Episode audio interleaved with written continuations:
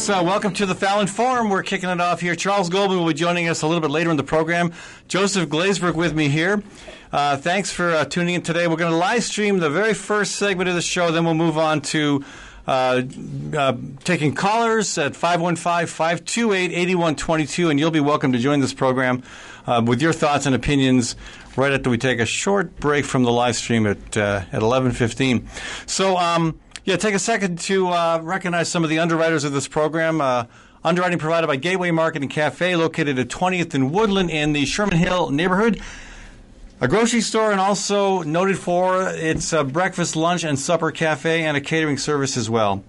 Underwriting also provided by Diversity Insurance, located at 1541 East Grand in Des Moines. Diversity offers policies for home, car, property, life, and more. Visit diversity or mydiversityinsurance.com. Okay, so on today's program, we're going to later we'll be talking about Trump's love fest with uh, Vladimir Putin. We'll also talk about some of the breaking developments on climate change, including the oil spill in northwest Iowa. We'll also uh, talk about how some new scientific, scientific information should put the debate, if it wasn't already, well beyond anyone who thinks that denial is a legitimate position. But before we get to that, I want to welcome uh, Joseph Glazberg to the show. We're to we're to kick it off. We're to talk about uh, deportation and the breaking up of families as well. But let's start by taking a look at Brett, Brett Kavanaugh. Uh, we've got a Supreme Court nominee, uh, the second one for Trump. Uh, he's got two years under his belt, almost, not quite. He's already had two nominees. he is remaking the face of the U.S. Supreme Court.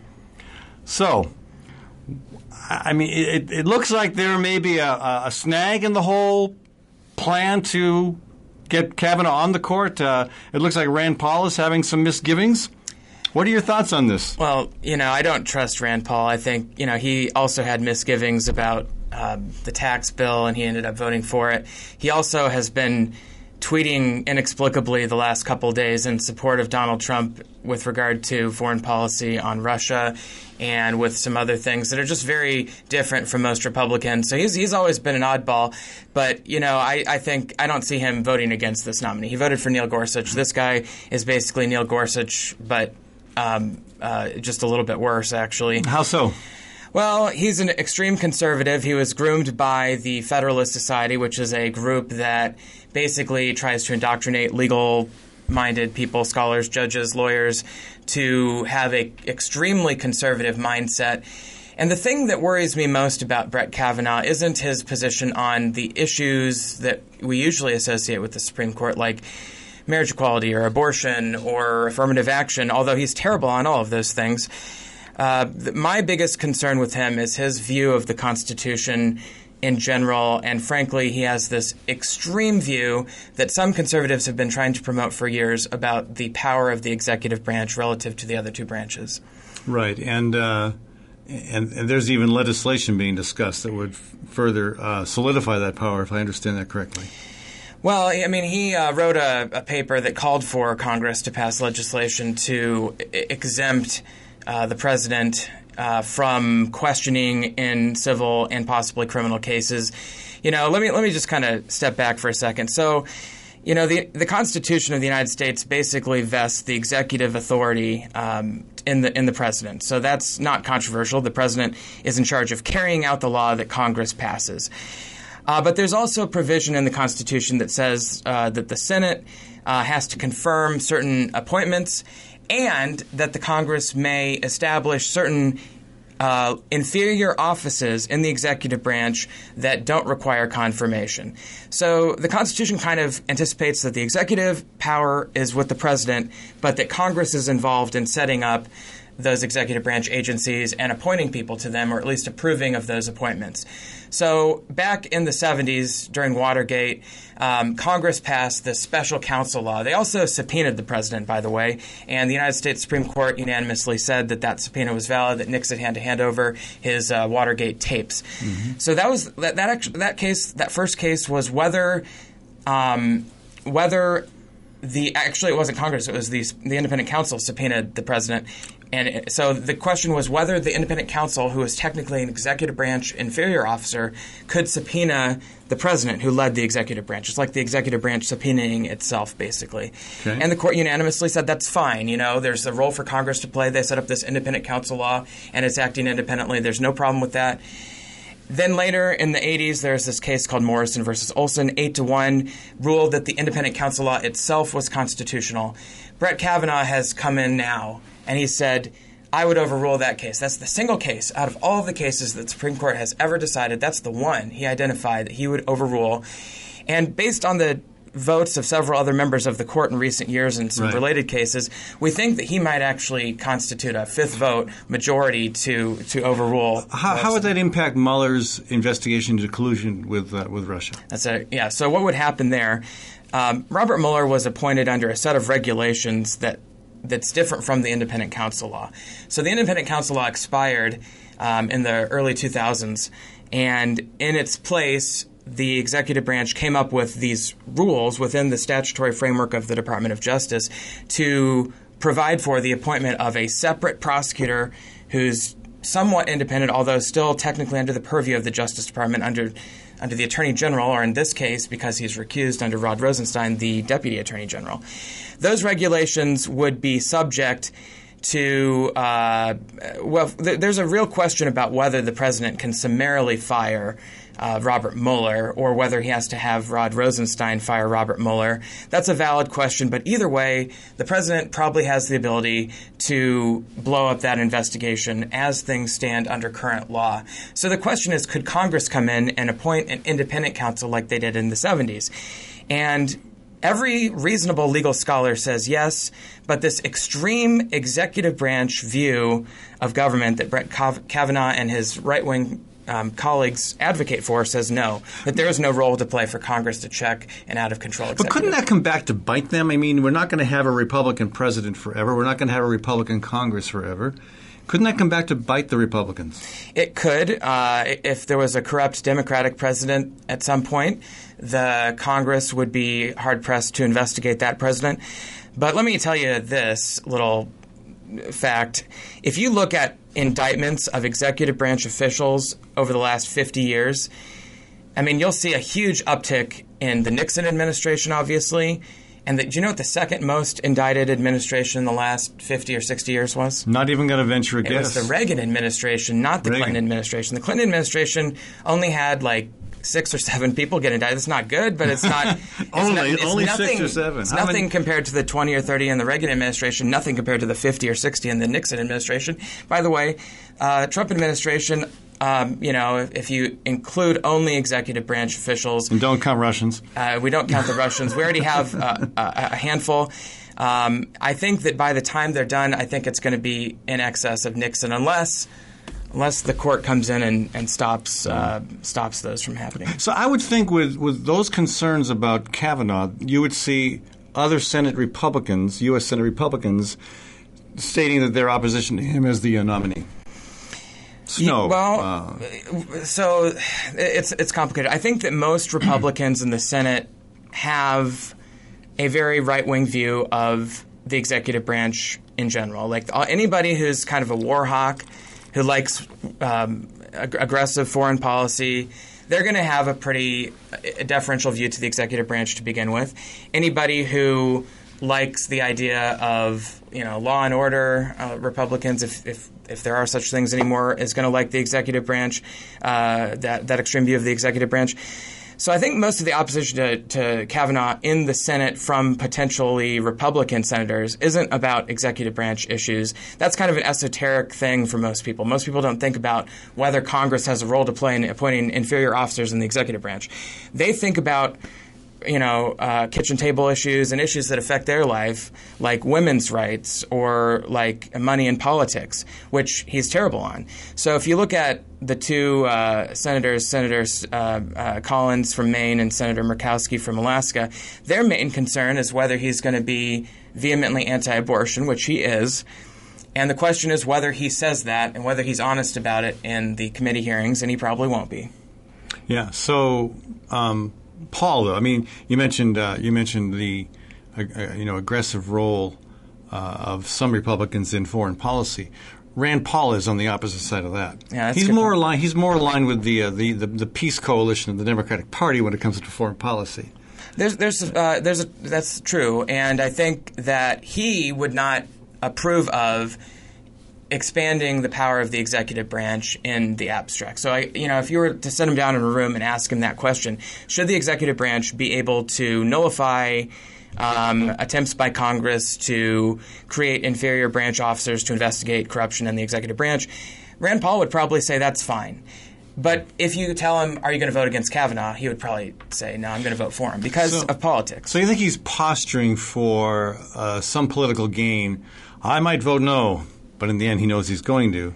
But in the process of thus posturing, he's going to gain some political favors that could benefit him or his constituency. That's that's my speculation. Maybe I, it could be that, but I, I just it's not even that I don't believe him when he talks about his skepticism of the executive branch. I think that the real issue is that he has said that on other issues before, and he always votes with the president. He he has talked a good game, but he never votes the way he talks. He always votes to uh, rubber stamp whatever Trump wants to do, Pretty much. Isn't part of his current concern also the excessive, uh, the extent to which the federal government has been uh, invading people's private lives? There's, I mean, yeah, that's true. He sees Kavanaugh as only furthering that uh, that invasion. Yeah, that's true. And and you know, Republicans always talk about how they favor a limited government, but then they go around and they they want people on the Supreme Court who who are who are literally going to expand vastly the power of the federal government, like Kavanaugh will. And it's it's so hypocritical. Rand Paul is the maybe the one guy who actually puts his money where his mouth is, at least a little bit on, on some of those issues. He's been very skeptical of uh, the FISA courts and of uh, attempts by the federal law enforcement agencies to uh, to get into people's private lives. And so he has raised some valid concerns there with Kavanaugh. Kavanaugh is very anti defendant, very pro government when it comes to uh, law enforcement issues. And so, uh, uh, you know, that could be a stumbling block. But again, I just don't believe him when he says he's not going to vote for this guy. So, for people who have reservations about Kavanaugh as the nominee, is is there uh, there still action that they could or should take in order to try to change the the uh, the heart and mind of the U.S. Senate? Absolutely. Um, anybody who is opposed to the nomination of Brett Kavanaugh uh, should absolutely be calling their senators uh, right now. And uh, we have a, just a couple months before, you know, the vote probably is going to be scheduled.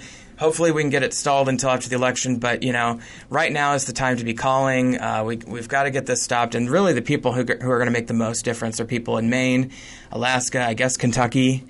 Uh, a couple of these swing states, maybe some folks in Arizona can convince Jeff Flake to do the right thing, or John. Well, John McCain's probably not going to vote on it, but um, you know, there's a few there's a few options, and I really think the best hope is probably Murkowski or, or Collins. Yeah. Well, uh, so yeah. The, I mean, I've been calling frequently. I'm not optimistic about Grassley or Ernst, but uh, Yeah. Well, for those who live in Maine or Arizona, Kentucky, Right. Alaska, get on the phone, talk to your state. And- and call talk your to friends U.S. live there. senators. Yeah.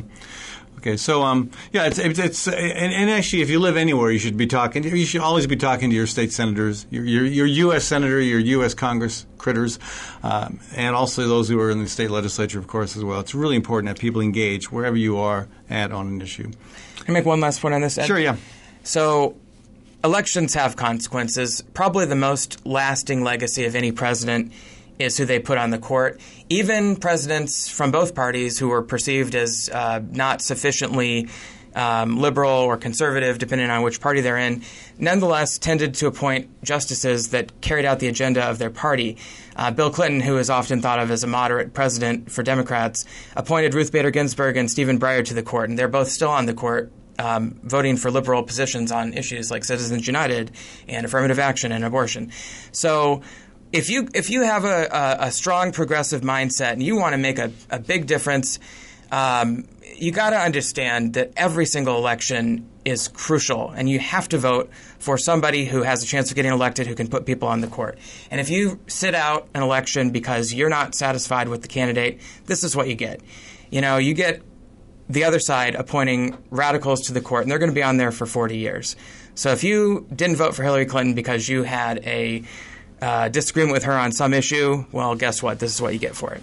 Uh, you know, and, and a lot of a lot of appointees to the court whether made by Democratic or Republican presidents in the past, or at the state level by Democratic or Republican governors, tend to be more tend to be more moderate, more balanced. We've seen, uh, I, I, I, think we've seen some real extremism. Uh, yeah. In this administration, that we haven't seen in, in previous years. Uh, I mean, we're going to talk next. We're going to, we're, we're going to talk about the um, the issue of family separation at the border, and how uh, a judge in um, uh, California, Dana Sabraw, who was appointed by George Bush, is very much opposed to a lot of the rhetoric that's coming out of the, the White House. So we'll talk about that in a minute, Joseph. You can stick around for another segment. Sure. Okay, folks, if you're listening on live stream, uh, thank you, and you can tune into the rest of the program online at fallonforum.com slash listen. Again, we'll keep this uh, running while I make a couple, uh, couple uh, comments about some of the local businesses that provide underwriting. And while I'm doing that, we're going to bring Charles Goldman into the set, so you're going to see some, you're going to hear some juggling going on here. We can we can cut the live stream now, Maria. We're going to um, see some juggling here uh, in the studio. But while we're doing that, I'm going to um, thank. I'm going to thank uh, a couple of the other uh, local businesses that help underwrite this program. I want to reference um, want to reference uh, Community CPA and Associates. Uh, Community CPA uh, has offices in Des Moines and Iowa City. They provide tax, audit, accounting, and business restructuring services. Uh, you can learn more at communitycpa.com. Also, want to recognize the underwriting provided by Ritual Cafe, located on 13th Street in Des Moines between Locust and Grand. Uh, Ritual serves fair trade coffee, fair trade tea, and they've got an all vegetarian menu. You can learn more at Ritual Cafe Des Moines, Iowa.net. Actually, that's the Ritual Cafe DSM Iowa. Dot net. Okay, so uh, Charles Goldman, welcome to the show. Thanks. You may ne- you may never extricate me from this chair, but right because Charles just uh, I just had my hip replaced on Thursday, and he did it himself. he's got a, he's got a, he's got a kid you can use at home to do your own hip surgeries. Well, I know. I don't think you did that. No. But I do think you were awake during it. Well, I, I think I want to uh, point on to what Joseph was talking about. Um, I think some people are out there um, assuaging themselves with the idea of the surprise candidate. You know, and they talk about um, uh, Souter in particular turning out to be much more uh, liberal than um, expected, but that's not going to happen anymore. I mean, with the Federalist Society, I mean these these people have been cloned since law school, um, and they are not going to be different on the bench than they already are. 100 percent correct. I mean these this society, this Federalist Society, is is a it's a machine. It's a conservative judge machine. All it's designed to do is to indoctrinate um, talented young lawyers to become extreme radical conservatives and it's it's baked into the fabric. It's really not. We don't, we don't see judges shifting uh, the same way we once did, which was actually a good thing. I thought. You know, we had Justice Stevens and, and Justice Blackmun, who were both Republican appointees, who became very moderate, and it, Stevens became quite liberal. Um, we actually had Justice White, who was appointed by Kennedy, become somewhat conservative. I mean, there's. I think it's fine for judges to have complex and nuanced views on issues. They shouldn't be uh, doctrinaire, if uh, you know, but but nowadays, that's not that's not the game we're playing on either side, frankly, but especially on the right. They are they're just baked in. Yeah, and it, it, uh, it does seem like it's become a lot worse. I mean, you, you, people point to Clarence Thomas as an example of someone who's ideologically extreme. But uh, I mean, you don't even need, really need to argue the case in front of Thomas. You pretty much know what he's going to write before. Yeah. Uh, Gorsuch too, really. Yeah. Huh. All right. So, hey, on another uh, a, another related issue, related because it's, it's involving the courts, the um, the international outrage over the separation of families at the border, and um, the action of one judge, uh, again, a judge appointed by President Bush, a federal judge in California, um, the uh, Dana Sabraw. um, ruled against the. Well, he basically said you've got to reunite those families, and you've got you've got um, You've got a short window to do that. And um, July 26th is the deadline. That's this week. And it does not seem that the Department of Health and Human Services is moving very quickly to accomplish that. What, um, what I mean, is it possible that the administration will will just thumb its nose at the the the court, the, its own its own court system? What do you think is likely to happen? Because the judge was pretty clear about about the um, the uh, wrongness of the president's decision on on separating families, and he called for a pretty quick turnaround to get those 2,500 you know kids reunited. Uh, what do you think? Are they, are they, is, is the federal government is is the Trump administration, let's say, going to be able to push back against this and ignore the requirement, the demand of the court? Well, so far they've tried a little bit. I mean, there was one. Uh, these uh, this reunif- reunification order was uh, two part. It basically said anybody under, I think it was under seven, had to be within uh, 14 days, and everybody else within 30 days. Um, they already missed that 14 day deadline to reunite the the youngest of children. They of the I think it was like 150 under the age of seven. They only they were only able to reunite about 100 of them. So there's something like 50 that they didn't get, and and so they walked into court and they said, "Look, judge, we're just having trouble. We you know they basically implied they couldn't find some of these parents, and that's true. They've lost they've lost people." and God knows whether they'll ever see their their parent again, uh, based on our government. But you know, they basically came into court and said we couldn't find him or we couldn't get it done, and the judge said, "Well, come back into court tomorrow and tell me why." Or you know, basically the judge said, "You can if you can if you have a really good reason on a case by case basis, maybe I'll give you a little bit of a break." But generally speaking, the judge has not been very uh, uh, lenient and has said you need to either get these people back together, you need to have a really good reason why not, and if you don't, I'm going to hold you in contempt. Yeah, I mean, it, what's strange is the mechanism for tracking people was in place before this all started. And in fact, that was their original argument was, well, we know where, everyone is because we've been doing this for a while. How all of a sudden this process has um, changed to the point that they can't. Well, I, I guess the deal now is, is that because they're making the deals with the parents to, to send them right back, that's why now you've got the kids separated, truly separated from the from the parents, and now they're having to do the thing with the DNA testing to see if they can prove whose parents are whose, and um, and it's it's just obviously a disaster at the border, which is not going to be fixed. And I don't think the administration has any real intention to fix it because it's a, it's a disincentive for people to present themselves at the border. Well, President Trump did experience some uh, enough political blowback that he he uh, you know he basically backstepped it a bit with. You know, and I can't remember the, the details of the uh, things move so fast anymore. Just like he backstepped a bit from his uh, conversation with President uh, with, with Vladimir Putin. Well, he backstepped it enough to take it off of the lead story, and then of course there was the disgusting moment when his daughter thanked President Trump for reuniting um, a family, which they made a big deal of. But of, in point of fact, nothing much has truly changed at the border. It's just our our attention is diverted elsewhere. Would you agree with that, Joseph? Yeah, I mean, uh, he did an executive order uh, a couple weeks into this controversy. I mean, first of all, it should be noted that they were separating families for several weeks before it really became a huge story. So by the time that he did his executive order, I think something like six weeks had gone by, and there were something like 3,000 people separated. Um, you know, and the thing is, as people have observed, all, all the other presidents up to this point didn't feel the need to, to enforce the law in this way. In fact, the judge in this order that you're talking about said that there really wasn't a good basis to enforce the law in this way.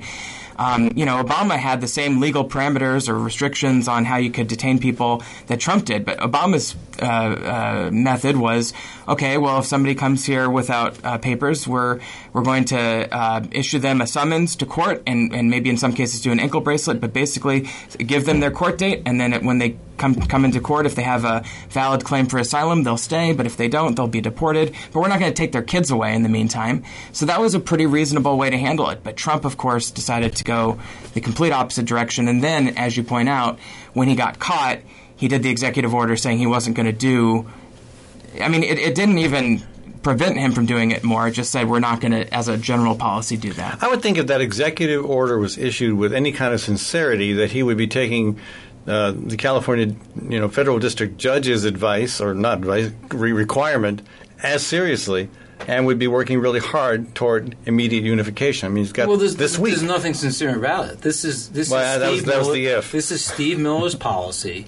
Steve Miller, his advisor, is a kid who went to Santa Monica High School with a bunch of other liberal, mostly Jewish kids who resented that they spoke Spanish there and nobody liked him. And Steve Miller is playing out his own psychopathology on the rest of the country right now through Trump, who doesn't care one way or the other. Yeah. Well, Well, I I think he does. I think Trump is is similarly racist, and I think he finds a certain amount of joy and, and tormenting uh, communities that he he finds a racially repugnant and b politically uh, advantageous to attack because I, I it think, fires it's, up I his think it's the base. latter. Well, I think it's mean, both. Yeah, I, I agree. I mean, you can't say what he says about people calling them vermin and insects, essentially, and not be a racist. But really, it's about it's politically advantageous to the unfortunate 45% of this country that voted for this man. Well, 45 percent of the fifty percent that actually voted. Right, so it's like 28 Right. whatever, yeah, well, right. that's true. Not exactly a mandate, We are in a country with the lowest partici- participation rate in, in national elections in the world. That should say volumes, right? Yeah. Yeah. Yeah. Well, I, I mean, I don't, I don't, I don't know what happens next with this, but uh, I, I see the Trump administration probably doubling down. Um, I do At least, imagine, at least through the election, because this Yeah. is going to be this is their big issue. yeah, but I do imagine that they're going to be losing. They've, they've got to be losing some support among their base because. Not not all people who supported Trump are that callous, and those photographs of those kids being separated from their parents have got to be tugging on the heartstrings of some of those, you know, Trump supporters. And do you think you'll see a single Democratic ad showing those pictures? It depends on the district. I would think so. Yeah. Yeah, I hope so. Yeah. Yeah. I mean, that was one of the issues, you know, there, a lot of pollsters have been talking, you know, and, and one of the issues that really permeated was this family separation issue. The other one was his Helsinki, uh, you know, treason on camera moment, but, but the uh, immigration issue, which w- normally, like in a vacuum, polls slightly in favor of the Republican viewpoint, you know, kind of tough on immigration in the abstract. But if you take the family separation issue, the polling was two to one against it. So it was it was one of those issues that actually broke through a little bit, even for moderate Republicans. And given that, I'm surprised that the Trump administration isn't taking Judge Sawal's more uh, uh, requirement more seriously. I don't think I, I think that a uh, and you implied this, Charles, that the uh, you know the the Office of Refugee Resettlement is being run in an incompetent manner. I mean that's for sure, and they just don't have the resources. It's been defunded and underfunded. Okay, hey, a quick uh, a quick um, shout out to. Uh, uh, to uh, to the Lorena, the uh, studio that makes this program possible. We've got more conversation for you folks, and when we come back, we'll take your calls at 515-528-8122, 515-528-8122. More coming on the Fallon Forum, broadcasting from Des Moines, Iowa.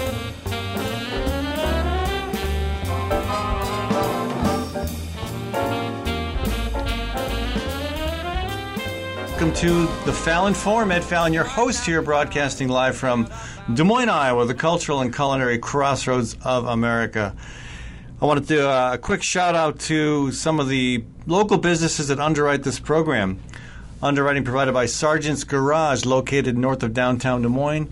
Since 1997, Sargent's has worked on all makes and models of both domestic and import vehicles. Underwriting also provided by Story County Veterinary Clinic, operated by Dr. Kim Holding, who has practiced veterinary medicine in central Iowa for over 30 years. Underwriting also provided by Hawk Restaurant in Des Moines East Village, where 90% of the food served comes from Iowa farms and Iowa producers. Underwriting also provided by Catering by Sid. Owner Sid Cohn uses fresh local ingredients in all of her catering arrangements. Every one of them is custom made. Okay, thanks for uh, sticking with the uh, conversation here on the Fallon Forum. If you'd like to join the conversation, we welcome calls during this part of the program 515 528 8122. 528 8122. Just a look ahead, we'll be talking about prison reform Trump style later. We'll be talking about climate change and how the U.S. has become the largest oil producer in the world. We'll talk about the oil spill in northwest Iowa. Um, but first, Dr. Charles Goldman with us, and uh, we want to take a look at the the newest and most um, most uh, charming love affair on planet Earth, and that is between uh, Donald Trump and Vladimir Putin.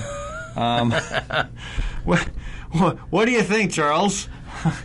Um, and he's coming to town. uh, he's coming to town on Thursday. Oh, No, no, uh, Trump is coming to Iowa, but Yeah. Putin is coming to the White House. that's correct. In, That in town. sometime, sometime, sometime in the fall. right. Um, you know, as with many things Trump, I thought that the whole conversation got so overheated and so misdirected. Um, I I think if you think it through, okay, if Trump is truly an agent of Russia, the last thing he would have done was what he did at that press conference, because any anybody who's working as an agent of Russia would want to appear not to be an agent But of is Russia. anybody saying he's an agent of Russia? I don't. I don't hear that being proposed. well, if you're calling him having committed treason, I you know I it- Well, you, you didn't. You can create treason because you're clumsy. no no tre- treason is a volitional act. Well, yeah, but you, you can be, yeah, and so is tripping and falling. But you can still, I mean, you, you can still just set yourself up for failure, and, and I think that's the argument that he's he's just by design he's setting this, he's setting some he's setting himself up because of his thirst for power and his attraction to strong dictatorial leaders. He sets himself up to be in a position where he's going to be treasonous in his behavior, even if he may not even think that's what he's doing. Well, it's interesting because I thought actually the biggest story of the three, which was the press conference, the indictment of the 12 Russian intelligence agents, and this student uh, who spent a lot of time with the NRA. Of the three of those stories, I think actually the story about the student journalist with the NRA is the most interesting one. Uh, brief us on that. Well, a subtext of what's been going on for quite a while. Remember, Trump is, in, in, in many ways, an ideological.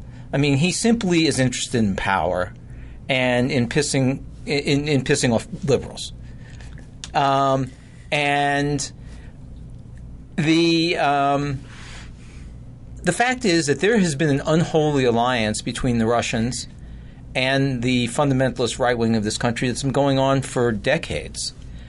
You know, people like Franklin Graham holding um, conferences over in Russia for anti-LGBT Makes issues. you long for the days of Joseph McCarthy, doesn't it? Well, it's bizarre, but I mean, people. I don't. I don't think people who are outside the fundamentalist right in this country, or whose only involvement with them is through their pro-life, their supposed pro-life um, orientation, understand the degree to which they are truly the authoritarian right wing in this country.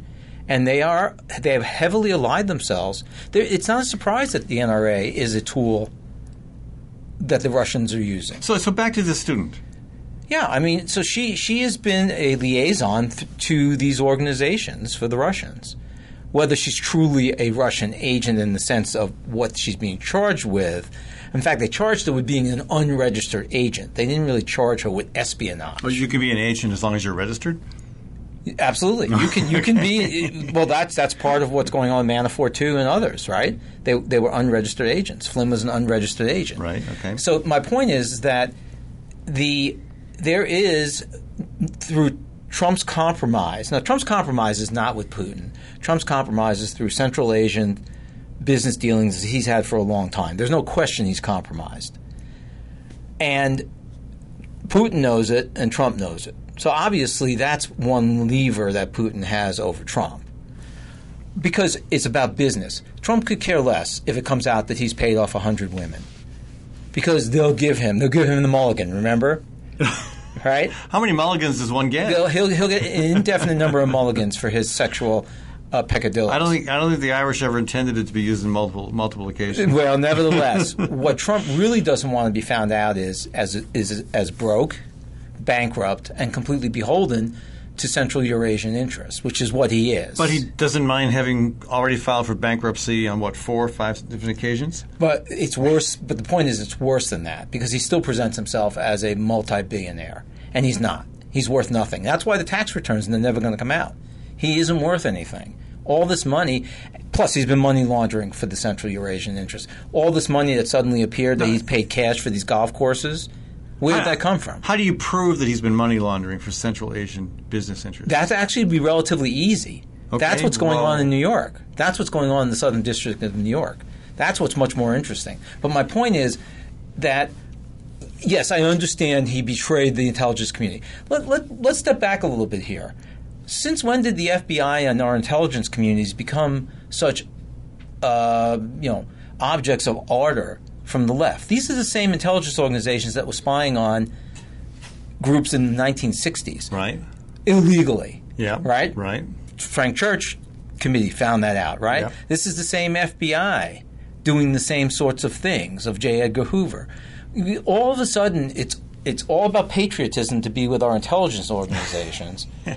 That may be a short-lived marriage between the left and the. Right, but nevertheless, I, I, I, I just I can't go over the top the way everyone did. That he said that, okay, um, that it, it's completely out of line and it shows his weakness in in, in front of Putin. It's Do you buy his? Uh, do you buy his explanation that he meant to say wouldn't? Oh no, of course not. I don't buy. That. Does anybody buy that? No, nobody buys it. Well, I think a few few Republicans do. But you know, but, not you know, many. but you and Joseph were talking about something which I think is important to remember that the you know the Democrat the Democratic Party is not a peace party. The Democratic Party is just as much in the thrall of the military-industrial complex in this country it has as, its the, as the it- it- Republicans. It, has its candidates and, and lawmakers that are committed to a more peaceful approach to. But Hillary policy, Clinton wasn't one of them. No, Hillary Clinton is not one of them. Right. And neither was Bill Clinton. Correct. And neither was President Obama. Correct. Right. So I don't remember the last time we had a. I mean, maybe maybe the maybe the last time we had a president that was really committed to peace was uh, Eisenhower, not a Democrat. Mm-hmm. I mean, I. Correct, Well, correct he- me if he turned- he- no, no, What about he- Kennedy? I don't know. He well he you know Eisenhower termed the military-industrial complex because he understood what was going on. Yeah, he'd been a part of it. And he un- yeah, he Well, understood it. not It's, it's, it's of a federal inside. works Right. project. Yeah.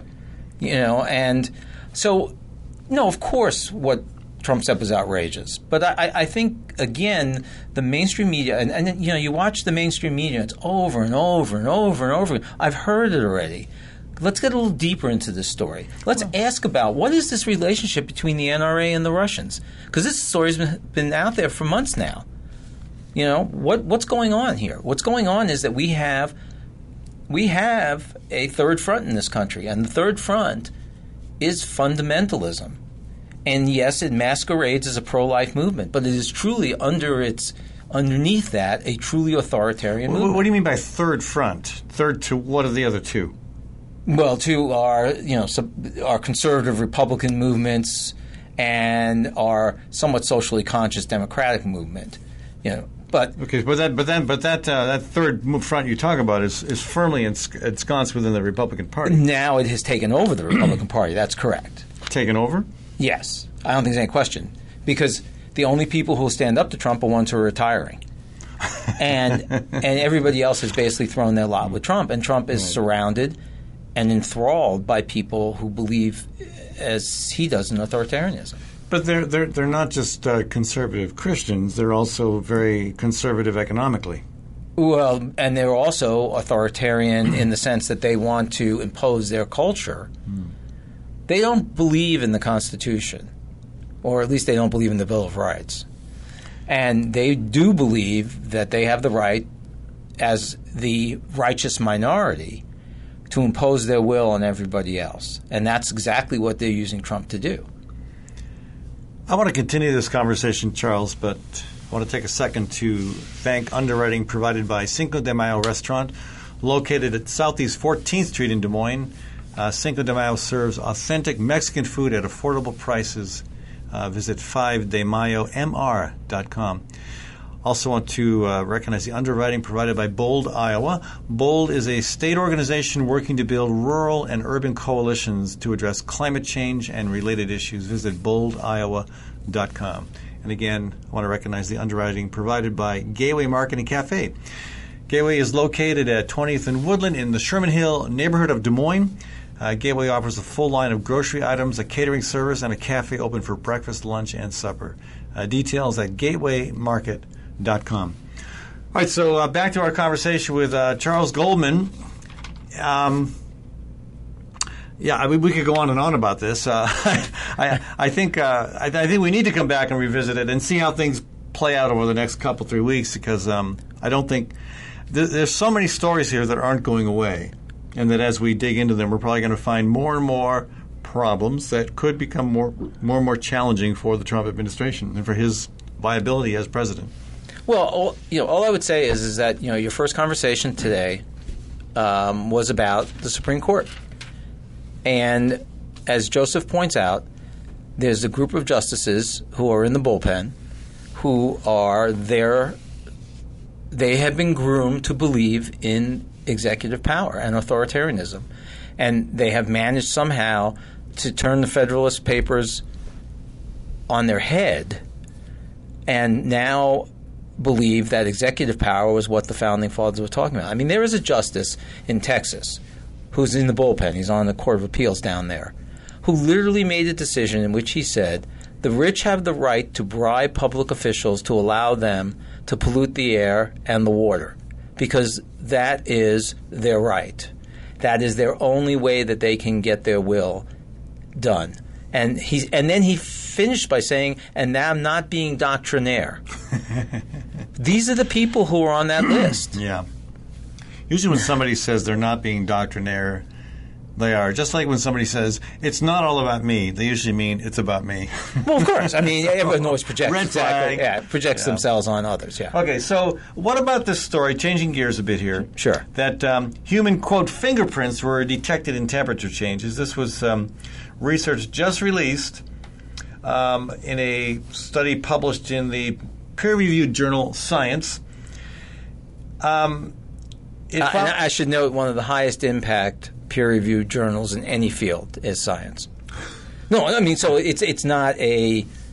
It's not some magazine that's made up so people can get published. This Right. is one of the most this- serious. No, yeah, journals. this is yeah, this is Right. this is this, This is probably serious the stuff. serious, yeah, Right. So, um, the conclusion is that, that there is no quote natural way that temperatures could have changed this dramatically, this quickly, without the influence of human-initiated, fossil fuel-driven climate change. Um, it's it's the and, and again, I don't. The science to me, I don't understand how this works, but I respect the science. Just like Well, this is this is this is from ice cores in Greenland, in which they can you can measure the changes in temperature based on the uh, change in the width and the character of the ice cores. Right. And Well, what we know is that when well- you start seeing charcoal and evidence of carbon burning in these ice cores, is when you see the rapid acceleration of uh, temperature Okay, and, and, that, change. and that's the human fingerprint that they're talking is, about. is, yeah. is the appearance of carbon. I'm just in these surprised that it's taken this long to discover that fingerprint because that that kind of uh, exploration in those in those are those ice samples has been going on for a while. That's correct. but- I'm surprised because it's been out there in, Yeah. in the literature for quite a while.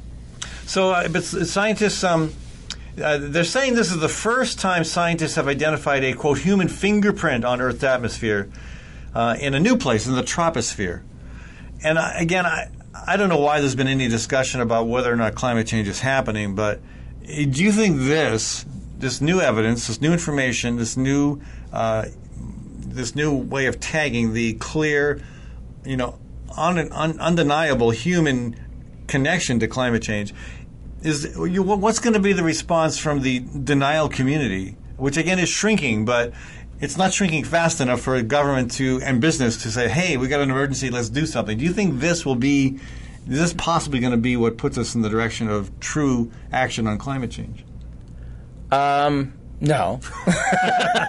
Well, that's not the answer I want to well, hear. because it's not good for business. Actually, Bill McKibben wrote a piece just recently saying that the uh, tripling of the uh, melting of Antarctica has already changed the discussion in many places outside the United States. In the United States, the only reason people are deniers is there's a few who actually believe it, but mostly it's because they're paid to believe it. Uh, and well, I, I, there's that, I think it's also that people are afraid to believe it. Well, let, let's let's let's let's do a little reality check here. Ninety-eight percent of everything that has survived on Earth at one time is extinct now. That means plants, flora, and fauna. So Right. the sure, but the- but the- there's, I, don't, I don't think there's a single species that orchestrated its own extinction. That's correct. We will, we will be unique in orchestrating our own extinction. But, you know, I I understand there are people out there who believe the Earth is 5,000 years old. It's not.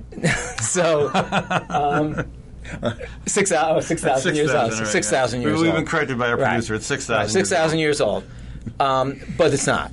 The, the universe is over 4 billion years old, and the Earth is somewhere in the range of 3 billion years old. And during that time, we have gone through myriad number, myriad of, of extinctions, which has almost completely wiped out Earth, uh, life on Earth before, and we are no different. The question But- is, yeah. we're smart, and we should be smart enough to see it coming, and yet we seem to be unable to rally to do anything about it.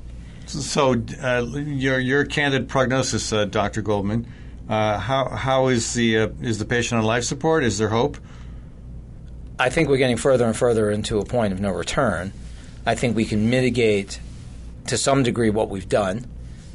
I have said this before. I don't understand why it wouldn't be good business to do all the things that we can do to reduce the use. I mean, we're using a technology in which we burn something to boil water to drive an electric generator. When we have the capability to directly make electricity without any intermediary. From the sun. Right. So we're essentially using analog technology. It's like using your Fisher Victrola from the past to play music instead of MP3s.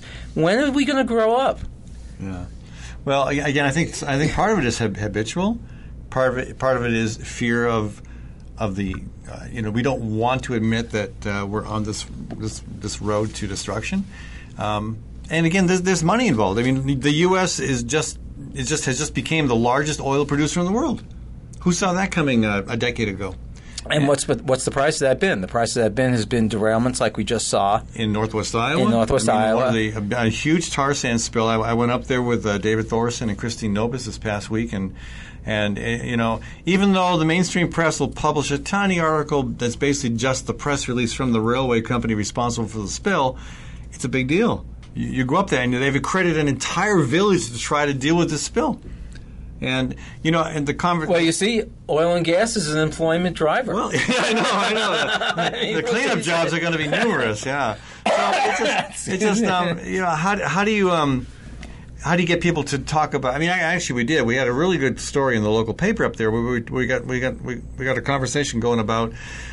It's not just about whether oil should be transported on trains or or or, um, or by pipeline. It's not just a concern about the land and the water, and all those things are important. It's also the question of most underlying underlying all this is the question of why we're even continuing to extract, transport, and consume fossil fuels when we have all this evidence from science that's just getting more and more ponderous every day. And again, I, I, you know, I, it's hard for me to know. It's hard for any of us to know how all this will play out. But the bottom line is, if we take action as dramatically and as quickly as possible toward reducing our carbon footprint, toward sequestering what we've been, what we've already put up in the atmosphere, and to designing a new way of living on this planet, we've got a fighting chance to get out of this. That's my thought. Well, I think there's two problems. The first problem is the direct costs of extraction are hidden from most people's view because they're done out in rural areas that people don't see. You know, so the spill is in the middle of nowhere in northwestern Iowa. On the other hand, the people who say, "Wow, oil and gas, this is great. You know, it's cheap and everything else," don't have to deal with the fact that in Miami there are streets that flood every day Right. You sea, know. sea level rise. that Norfolk, Virginia's this, the uh, Navy base there is going to have to be completely rebuilt Right. because it's underwater half the time. Yeah. So no one is seeing it, and that includes the people out in Silicon Valley who soak up huge amounts of electricity, running servers and everything else. And where do they think the electricity is coming from? I think using the term "soak up" when we're discussing an oil spill is, is, a, is, a, is, a, is a term of art. That was that was brilliant. That was brilliant. All right, so folks, we've been talking with uh, Dr. Charles Goldman. Uh, we're going to continue the conversation in a bit on our community-owned stations to discuss the uh, uh, Trump version of prison reform. I want to take a second to thank uh, La Reina 1260 AM and 96.5 FM, our home station here in Des Moines, Iowa. Uh, thanks to my producers, Maddie Kane and Medea Palma here in the studio. And uh, again, we'll, we're broadcasting live every Monday at 11 o'clock Central Time. You can catch part of the show on our live stream, and we'll be we'll be providing a pod. On guard, who knows what the fates have in store from their vast, mysterious sky. I'll try hard, ignoring those lips that I adore. But how long can anyone try? When an irresistible force. Well, welcome back to the Fallon Forum. Again, we're broadcasting from Iowa, and uh, Charles, Iowa made the news again this week for a reason we haven't been in the news nationally or internationally for a while, and that is a string of really bad tornadoes. And I'm still not quite sure how many there were. I've heard as many as five. I've heard as many as 23. At any rate, uh, I did go to Marshalltown, and it was uh, it, it was the damage was a lot worse than I imagined. And these are tornadoes that have been. Um, we haven't seen tornadoes this strong in Iowa in I think three years now. And again, this is nothing un- unusual. We're the, Right, we, we are in Tornado Alley. we're the northern part of the Bible Belt and Tornado Alley. So, maybe that's a coincidence. Maybe there's no connection between those two things. But but you know, this, tornadoes happen. But um, there was a lot of them at, at one time. The another incredible thing about this was that I live 10 miles from where the nearest tornadoes hit. We had no clue. The sky was sunny. There was no wind. We had not a drop of rain. We, we, we were shocked to learn that just up in Bondurant and Altoona, there there were tornadoes. And again, the one in Marshalltown, it hit that that city really hard. I, I was it looked like a war zone. I, I, I visited there three days after the tornado hit, and I was really just shocked to see how much carnage there is. And, and, the, and I say carnage about property and trees and whatnot, but not a single person was killed. That is amazing. That is amazing. Well, same thing in, in Pella. I mean, they had, uh, I think Vermeer was completely destroyed. And and again, there were no fatalities. Yeah, so in Vermeer and also Lennox, two 2 major central Iowa businesses uh, for, I mean, really important businesses in those two small towns, uh, nailed hard. And I don't, I don't know why this particular set of tornadoes had a, a business vendetta, but, uh, but yeah. If only it hit Mar-a-Lago. yeah, well, maybe, maybe, maybe I don't know. Can, can we can, can a tornado uh, can a can a can a system su- sustain a tornado all the way from Iowa to Mar-a-Lago? That would be quite a sight. But uh, you know, I mean, and and it's always easy to say, well, look at this. This is climate change. You know, well, these things do happen. There's there's nothing that unusual about this. But you know, you put all these things together. The number of tornadoes, the multiple tornadoes out of one system, out of one cloud, even um, the uh, the um, the uh, you know the the um, fact that just very very close by, nothing happening at all, not even dark skies. Those are kind of unusual features, and I don't know whether you can attribute those to the the uh, types of weather changes predicted by climate scientists, but they they do catch one's attention. Well, uh, you, the climate scientist doesn't need to predict the weather.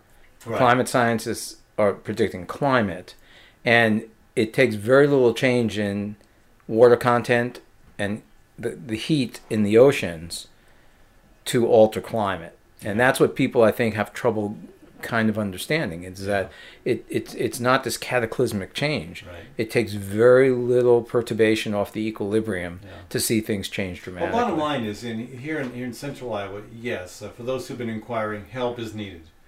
Um, I, I spoke with a police officer in Marshalltown last night, who actually, this is funny. He uh, he recognized me, and then he thought I was Fred Hubbell. Uh, I said, "No, Fred dresses much better than me." Yeah. Um, so anyway, it's uh, there. There's you know there's there's there are things people can do to help. Right now, mostly it's uh, it's monetary, and of course thoughts and prayers. But I think again of those three, monetary support is probably what's needed more than anything. All right, thanks for tuning in to today's Fallon Forum, folks. Uh, Charles Goldman and I signing off from uh, La Reina, 1260 AM, 96.5 FM in Des Moines. Your lips were like a red and ruby chalice, warmer than the summer night. The clouds were like an alabaster palace, rising to a snowy height. Each star its own aurora borealis. Suddenly you held me tight.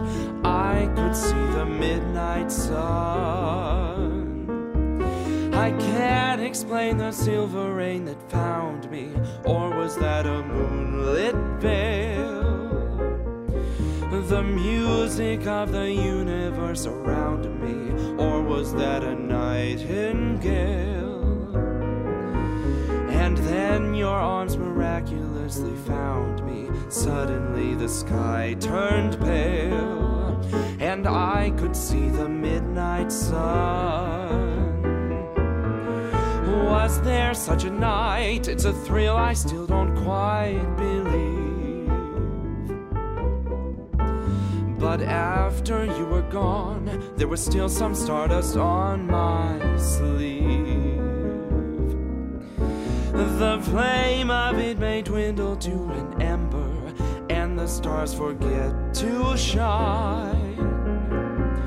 And we may see the meadow